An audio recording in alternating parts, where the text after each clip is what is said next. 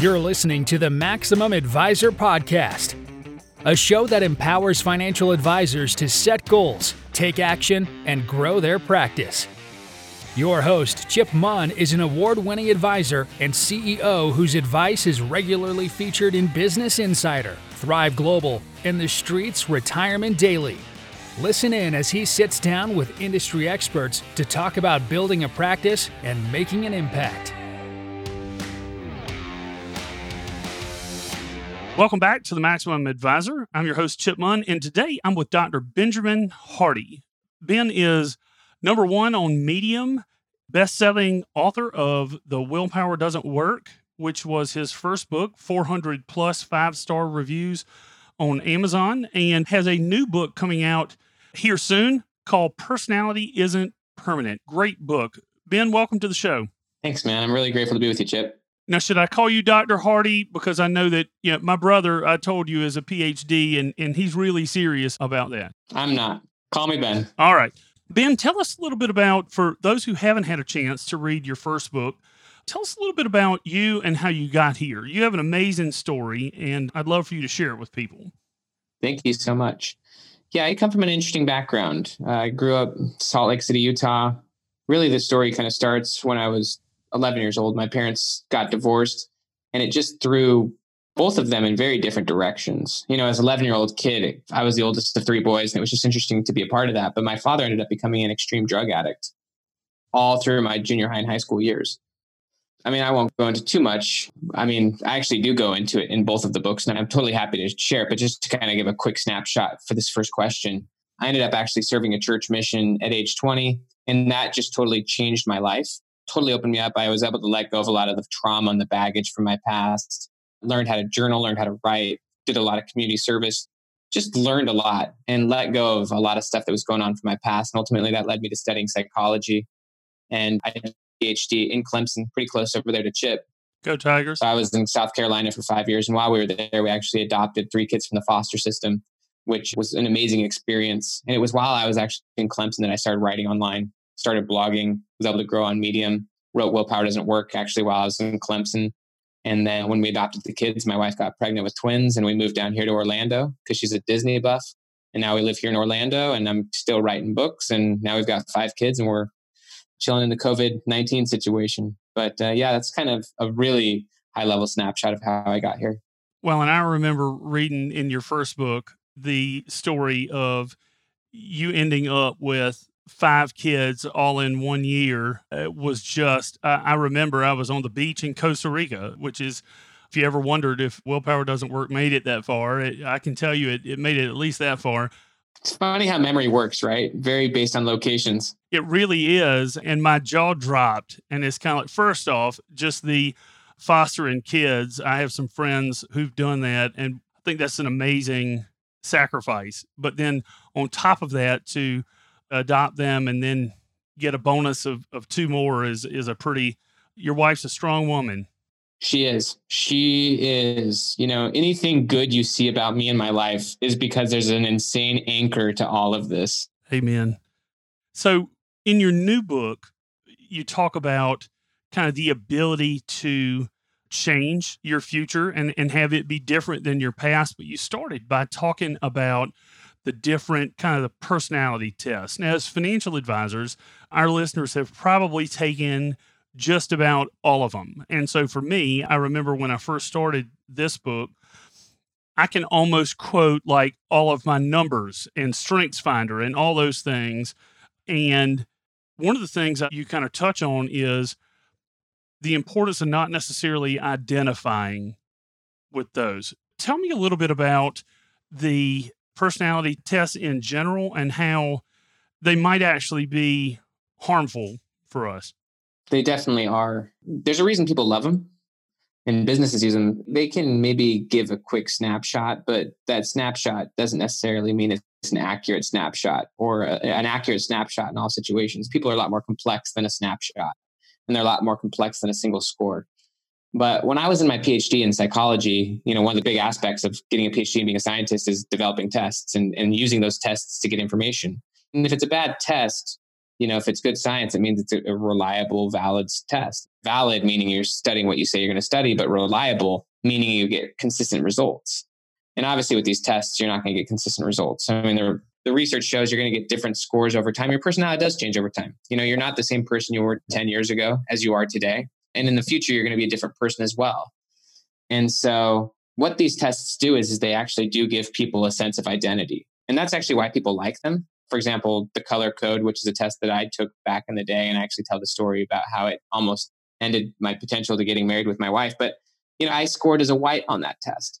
And so if that was how I saw myself, then I could use that as my identity to explain to people, well, I'm a white according to the color code. And what that means is X, Y, and Z. And, and we really need an identity as people. Like an identity is based on how you explain yourself, how you see yourself. And so these tests can give you a way of seeing and explaining yourself to others so that not only do you have a concept of yourself, but you can share that concept and, you know, relate with others. So people want and need that. There's actually a far better way to form your identity than using these personality tests. And I would say if you're someone who's done a lot of journaling and a lot of good work as far as dealing with former traumas and stuff, and if you've been a goal oriented, future focused person in the past, then you've probably got enough self awareness that you're not going to get an enormous amount out of these tests. Like when I've recently taken Strengths Finder, etc., like there was nothing that the test gave me that I didn't already know because I'd been developing the strengths that the test told me I had. I'd been developing them for several years on purpose. And so the baggage of these tests, there's a few kind of crucial baggages. One is mindlessness. So there's a lot of research out of Harvard, and Ellen Langer studied mindfulness for a lot of years. Mindfulness is basically your awareness of context, your awareness of yourself, your awareness of the situation. You can't be adaptive without mindfulness. If you're just unaware, you don't want that. And having labels is one of the biggest ways to become mindless. So, like, she studied people who identify themselves as depressed. And when you see yourself as depressed, you think you're always depressed. You think it's just always true. We call it selective attention in psychology. You know, you see what matters to you. Yeah, I mean, the label can lead you to thinking you're one way when in reality, a lot of the time you're actually not that way. In certain situations, you may be happy. You know, so when you take a label and you think you're an introvert, as an example, you're going to downplay the situations when you're actually being quite social. and as people were a lot more contextual than that. And so they can lead you to being mindless, but more than anything, what they do is they lead you to trying to confirm your current identity. Over and over and over again, you really try to solidify and confirm your current and your former identity. And that stops you from pursuing a future identity. And it's really important for decision making and obviously from a financial standpoint. Right now, you have current preferences. And actually, in the past, you had former preferences. Your preferences right now, your priorities, your goals are probably different from what they used to be. But your future self is the same way. Your future self has different preferences and priorities and perspectives than you have right now. And Hal Hershfield, who's at UCLA, he's found that it's you can't make good decisions today if you don't know who your future self is tomorrow. Like if you don't know who you want to be in the future, then it really doesn't matter what you do today. And I think this is why financial planning, honestly, and you know, just as a plug, is really key, is because you're literally shaping a future situation and a future self, and you can use that as the benchmark for what you do today. And so rather than overly owning your current identity, it's actually a lot more powerful to frame out who you want to be and using that as the benchmark for who you are today. So, do you find that folks have a hard time doing that? Because I, I can think of when you said selective attention, I think of that example that when you buy a white car, all of a sudden you see all the white cars, right? You you just start yeah. to if we buy into the so I'm I'm a nine quick start on the Kolbe. Yep. That's anymore. That's primary one I would even identify as. It, you of and course. I both were in strategic coach, and if Dan Sullivan says it, it must be true. And so, um, but uh, you, you know, but I have used that many times as an excuse for why I do the things that I do because I identify as, and, and all of a sudden it becomes who you've bought into who you are. Yes. So when you have a big label like that, you become very non flexible and you have a fixed mindset towards anything outside of that label. But also, you know, speaking of Dan, here's how I see it. I believe that Dan chose the identity of a 10 quick start. I'm sure it bent that way, anyways, but I'm sure he chose that as his full persona and he built his life and his business around that identity. Now, he probably doesn't display a 10 quick start in, in every area of his life. If you saw him at home and he was just chilling, you wouldn't immediately just be able to say, there's a 10 quick start because that persona and that identity is built around his, himself as an entrepreneur. And, and Dan Sullivan is that's kind of his full identity. He's got other aspects of his identity, but he doesn't have kids. And so like that is his primary identity. And so that's how he sees himself. It's true, though, that he's probably not a 10 quick start in all areas of his life. If you saw him in different contexts and situations and roles, he probably wouldn't display that. But because entrepreneur is such a big aspect of his identity, he thinks he's a quick start all the time. So instead, it would be helpful for us, not only as advisors, you know, for ourselves, but also in our work, instead to really kind of pick who it is that we want to be, the qualities that we want to, that future self that you talked about, and and work towards that. I mean, how do you do that? What's the process look like? Well, what they say the number one deathbed regret is that people didn't have the courage to be who they wanted to be, instead that they lived up to the expectations of those around them. It's very easy to just be who you've been because it's your comfort zone. Your personality is very much your comfort zone. To do anything outside of your comfort zone would be to act different from your current self, right? I think in defining yourself, you, you define yourself in all the key roles of your life as a business owner, as a father, as a husband, you know, however you describe yourself. In each of those situations, you're actually a different person. And so you just want to define who you want to be. We all want to be someone. You know, as they say, the deathbed regret is that you didn't have the courage to be who you wanted to be. So I think it's really easy to just be who you've been, to be in a status, as Dan would say, to be stuck in a status. I think Dan also says all progress starts by telling the truth. And so I think that really thinking about your life based on your values, your beliefs, but also just thinking about yourself. Who do you really want to be? It might not be that you have to change careers. It might just be that you're elevated in your career. You know, you're better at, you know, for you, helping people since you really love helping people. Like, what specifically does that look like for you to help people better in your other areas of your life? You know, whether that be your faith or your family, what does that look like? I mean, you know, one of the things that Daniel Gilbert says, he's a Harvard psychologist, he says human beings are works in progress that mistakenly think they're finished. And so if you think that who you are today is the finished product, and if you've overly defined yourself, then you don't have room to grow. There's no reason to grow. God can't do anything with you, I guess. I don't know. But like you can define the attributes, the changes that you want to make. And that doesn't mean you have full on 180 pivot from who you are today. It's just defining the changes that you want in the key areas of your life and even in your circumstances. I mean, as someone who wants to make money, and who wants to improve their financial freedom in the future, those people need to have to actually have a wealth vision, wouldn't you agree? Like they need to have a vision of themselves with more money. And that vision actually is what shapes the process. The vision determines the process and the plan. And so once you actually have defined who you want to be in the areas of your life, including your finances, maybe your health and your faith or whatever other areas, you then need to start using that as the benchmark for what you do today. And actually, that's very similar to what Dan teaches. Sure. And I think that one of the primary roles of a financial advisor is to be the arbiter on behalf of the future self. You know, I usually tell folks my financial advisor is well, and it's a look, I'm advocating for your future self. You can overrule me, but you have to understand that once you've told me what it is that you want, as we're talking about, whether it's your portfolio or any planning based decision, is that I stand on the side. It's always a negotiation, whether you're talking about your work or your money or any of these other things. It's always a negotiation between your current self and your future self. And so I think as financial advisors, in my opinion, one of our biggest jobs is to stand on the side of the future self and to try to talk people in their current selves into doing the things that are going to get them where it is that they want to be. But for a lot of people, the hardest part is coming to terms with who we are right now, right? If all progress starts with telling the truth, one of the first things we have to, I guess, probably get comfortable with in my mind is where we are today. You know, one of the things that you touched on in the book was how past traumas have shaped some of that. What role does trauma play in impacting your personality and how does that play into your future? Let me first, just before I jump into that, which I immediately will, I want to just say that the reason I have a financial advisor, and I'm really grateful for that, is the same reason. And I think that we can have other advisors or mentors or supports that support your future self because often your current self will work against your future self.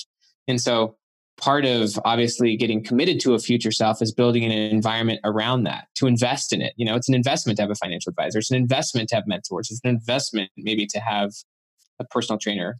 It's really powerful to have key people in your life that help you make decisions that are better for your future self, it's nice to have the support and to build that environment around your future self. I mean, that's freaking powerful. And so to me, as someone who's committed to a bigger future, I think it's essential to do what you're describing, to have people that can sometimes be a check and say, hey, look, this might be a bad decision and help you make better decisions than you would otherwise. As far as how you got to where you are, I do think that, yeah, your current self is definitely often based on past events. Definitely. And so I'll, I'll, tell a quick story and explain how trauma works and how it can shape you because we've all been shaped by negative events in the past.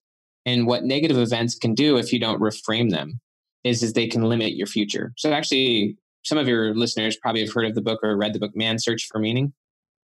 For sure. Viktor Frankl.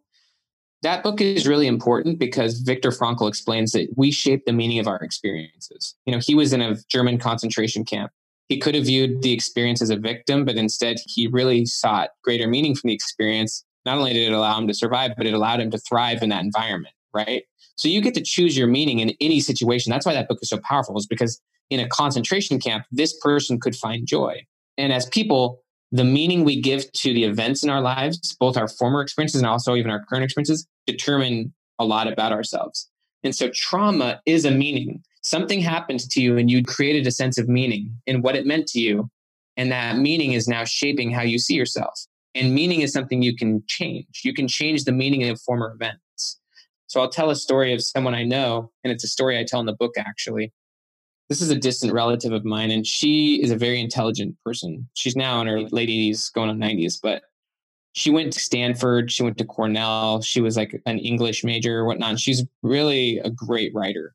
And she always wanted to write children's books and illustrate them. And, anyways, literally like 40, 50 years ago, like probably 40 years ago when she was in her 40s, she took a private art class. She had some kids and stuff like that. And she took a private art lesson. And in that private art lesson, there was a handful of other people in the room. And the teacher on one of the exercises was like crossing out her easel pad and like was correcting her in front of the other students. And this was very embarrassing for this distant relative there was a small class and like she thought it was inappropriate that she was getting corrected in front of the class. But in the moment when he was correcting her, she was so embarrassed that everyone was watching and stuff that it was emotional, you know. And so obviously trauma happens in negative experiences. But in that experience, she had an idea that came to her mind. We call it a cognitive commitment in psychology, but the idea when her teacher was correcting her was this I'm not good at this. She was so embarrassed and everyone was watching and she just didn't like being corrected. And then the idea popped in her head I'm not good at this. And so she never went back to classes. She never drew any of the books. 40 years later, she still says that she would love and wishes that she could create children's books, but she genuinely doesn't believe that she's good at drawing. And so therefore she can't do that. And so that's an example of how a negative event turns into a meaning and how that meaning can shape your identity. And also it can create what's called a fixed mindset. So basically, when trauma occurs, and obviously trauma can happen in bigger ways. You know, you can be in an abusive marriage, you can get there can be crazy things happen. But in any case, you're shaped by the meaning of how you frame a negative experience. And so trauma by nature is you're defined by the past. And that can limit your future. And so the only way out of that is, is to obviously reframe the meaning of it and to choose to see it from a more positive perspective or a different perspective. And ultimately, the goal is to focus back on the future and focus on your future self rather than being so defined by the past it seems to me there's power in the notion that we can go back to past events and choose now because our current self is different than our past self. Yep. Right. Yeah. I mean, I think we've all done that. We've all looked at former experiences differently. I mean, I remember when I was an 11 year old kid, my parents got divorced. I remember for the first time seeing my mom kiss another man, freaked me out. You know, I was just like, I was an 11 year old kid and I was like very protective of my mom. That guy ended up becoming a very good friend of mine for years. And we still have a great relationship it's interesting now me thinking about how defensive I was, you know, and like I don't see that situation the same way anymore. You know, it's like you can choose to reshape the meaning of former experiences without question, and you should. Well, particularly as we're trying to help people with money, right? Because a lot of people, money is they've got some serious baggage, right? yeah, and it's it's not the most important thing, but it's right up there with breathing, right? I for think a lot money of is people. very important. And so for a lot of people, they have some sort of family association, whether they identify with one parent or the other or their circumstances, it can shape a lot of how you view money, how you spend or save money. And it seems to me like that could be a really powerful concept. Again, I'm a big focus on the future person, but I do think that to some extent in our line of work, one of the first steps in that is understanding how tangled up you are in the past. And so I think it's essential. How would a financial advisor, if we're trying to take a look at this in a way that we can help clients, mm-hmm. how would you suggest we first kind of deconstruct those old money thoughts or patterns to do that in a way that then we can refocus on that future self. I think they're two different processes, detangling one and then choosing who you want to be. How would you They're different but connected. They're very connected because, you know, if someone says that they would like to improve their financial life, you know, they're now talking about their future self, then you can say, well, all right, if that's the case, then let's look at how things have been going in the past, right? You've been overspending, you know, so you can use the future as a reference to the past and say, these are the things that are evidence from your past. You know, if you continue going along the way you're going, then you're never going to reach this future self. And if you're serious about this future self, we got to get honest about what's been going on in the past.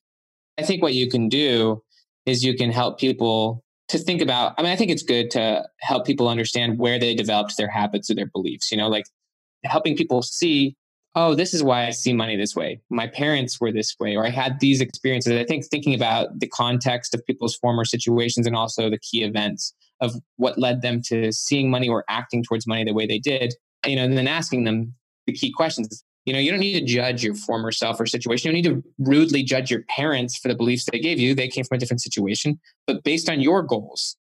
You know, I think then helping people realize like is this how you want to see money? Is this how you want to deal with money? Is this a situation you want to continually be in? And I think being able to help look at the past from a different perspective. Your former self isn't who you are today. Based on what you know now and based on what we want to do in the future, how can we better look at the past? How can we use this as information? The past should be viewed as information that you can use so that you can make better decisions in the future. It's great. It's a great well of information. Problem is when it's emotion, when you're still tangled up in the emotions of it.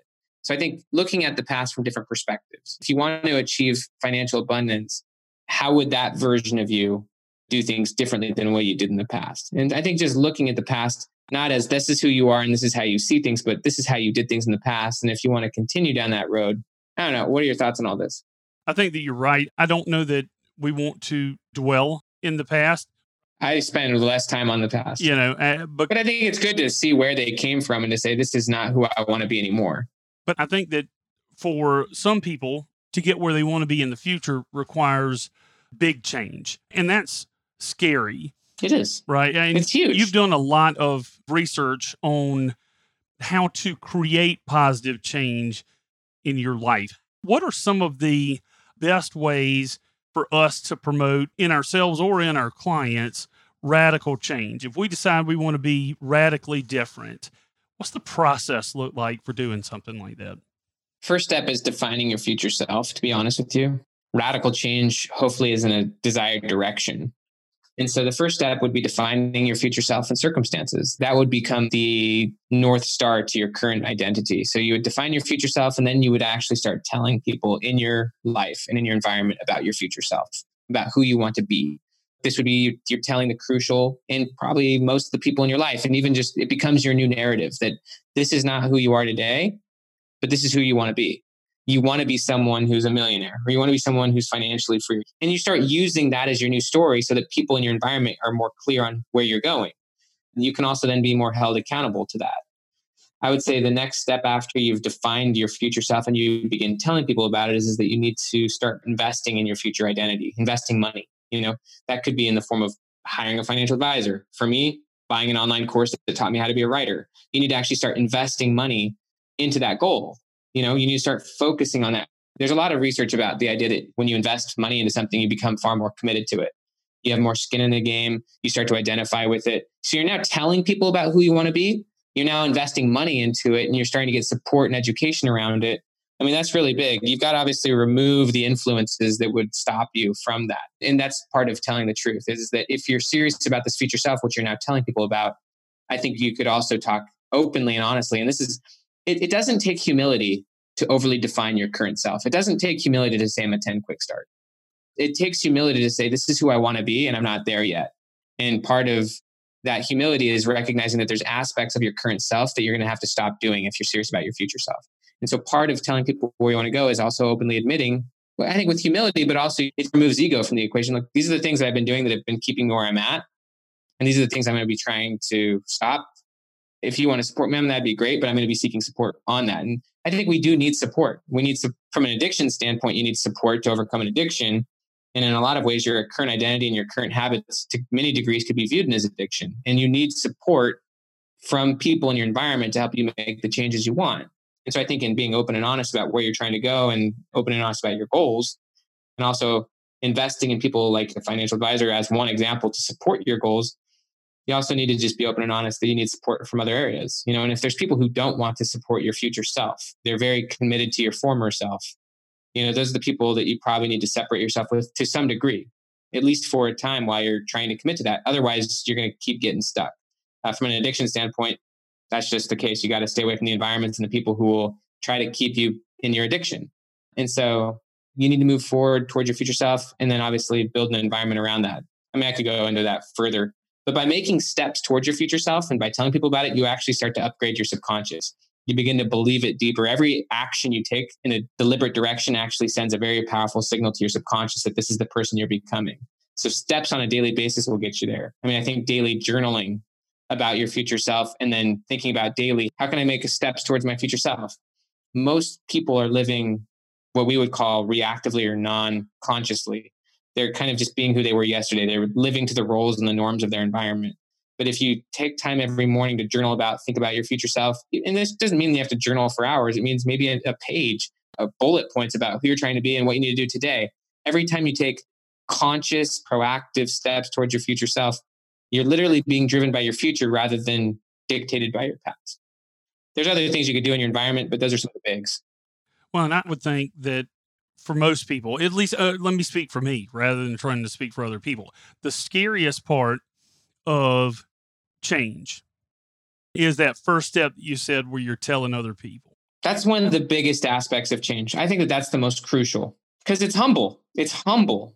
We all have this inflated perception of ourselves, like people care what it is that we, you know, when I quit drinking, I was so worried to go to social events because people were going to wonder why it is that, you know, why we have a really strong need as people to be seen as consistent. And it's kind of like you know what? People don't really care what you do that much. And so i, I think that we can get really tied up in that. And, and one of the things that was powerful for me and i don't remember if it was in your first book or this new one that's coming out but you talked about telling people that you were an author. And so when i first started wanting to write a book it seemed scary to tell people oh yeah you know i'm, I'm writing a book or i want to write a book this bigger better future i think one of the biggest things we have to get over, whether that's being an author, being a million dollar producer, bringing in X amount of new client assets next year. The first part is getting over the fear of telling other people that that's what our goal is. You build amazing confidence when you start telling more and more people, you obviously start to believe it. You know, you being in South Carolina, I did my PhD at Clemson, big Clemson football fan one of the things I loved watching this last year was Joe Burrow. Obviously, I didn't love watching him beat Clemson in the national championship, but everyone was blown away by this guy's confidence because he was like so committed to his future. And like it was so obvious to him that they were going to win. And he would just tell people, and people are like, Are you scared just to speak so boldly that you're going to win? He's like, No. I think it's powerful when you just start telling people about your future self and you start telling people where you want to go. Yes, it's scary in the beginning. It really clarifies your identity because we're talking about the person you want to be. And obviously, if you want to be something, but you're hiding who you want to be and you're just living up to who you want to be, you're essentially kind of living in an internal conflict. And that's where you have that deathbed regret. And so when you just start telling people about who you want to be, it really allows you to say, yeah, this is who I want to be and this is where I'm going. It gives you some direction, which really increases your motivation. It gives you a sense of internal congruence, which is identity. I think it's powerful. And as you grow in confidence, you'll start telling people about big stuff you're trying in advance, and you won't be as worried you know, sometimes you'll fail, sometimes you'll succeed, but it's really powerful and it's a strong, important tool. I think it's a tool for people who want to be flexible, who don't want to be defined by the past. It's also a tool for people who are humble enough to say, I'm not there yet and I don't have all the answers. My future self's not me. I think it can be arrogance to say, this is who I am and not feel the need to change. being conscious of time, Ben, uh, I think that's a great place for us to put a pin in it. One last question. We're an action oriented podcast. If folks wanted to take one step today towards making these changes, looking at things differently, what one thing would you suggest? And you've mentioned a handful of good ones that people do as a first step today to begin kind of on this path. Pull out your journal. If you don't have one, get one and write about who you want to be in three years from now and be explicit and honest about it. If you want to take a second step after you've taken that 10 or 15 minutes or 20 minutes to do that, and by the way, you'd be really excited if you defined your future self two, three years from now and we're excited about that future. If you want to go one step further, start telling people about it. That's great advice, Ben. I really appreciate you spending some time with us. Thanks for coming on. It's it's been awesome. I've been a big fan for a long time. It's always a pleasure, Chip. It's I appreciate it, man. Well, listen, if you're listening and you haven't gone out to Amazon or wherever it is that you buy books and pre-ordered, because this will come out before the actual release. Personality isn't permanent. I strongly encourage you to do that. It's a great book. Ben was kind enough to give me a copy in advance to to check out before this interview. And it's a great book, not only for you, it's the kind of book that we can give out to clients to help them understand that the way that they were isn't the way that they have to be. And so I encourage you to go and check that out. You can also check Ben out on Medium. Lots of great stuff all over the place. All you have to do is just Google Benjamin Hardy. He's not hard to find. Appreciate you spending your time with us, and I'll be back again in a couple of weeks. See you soon.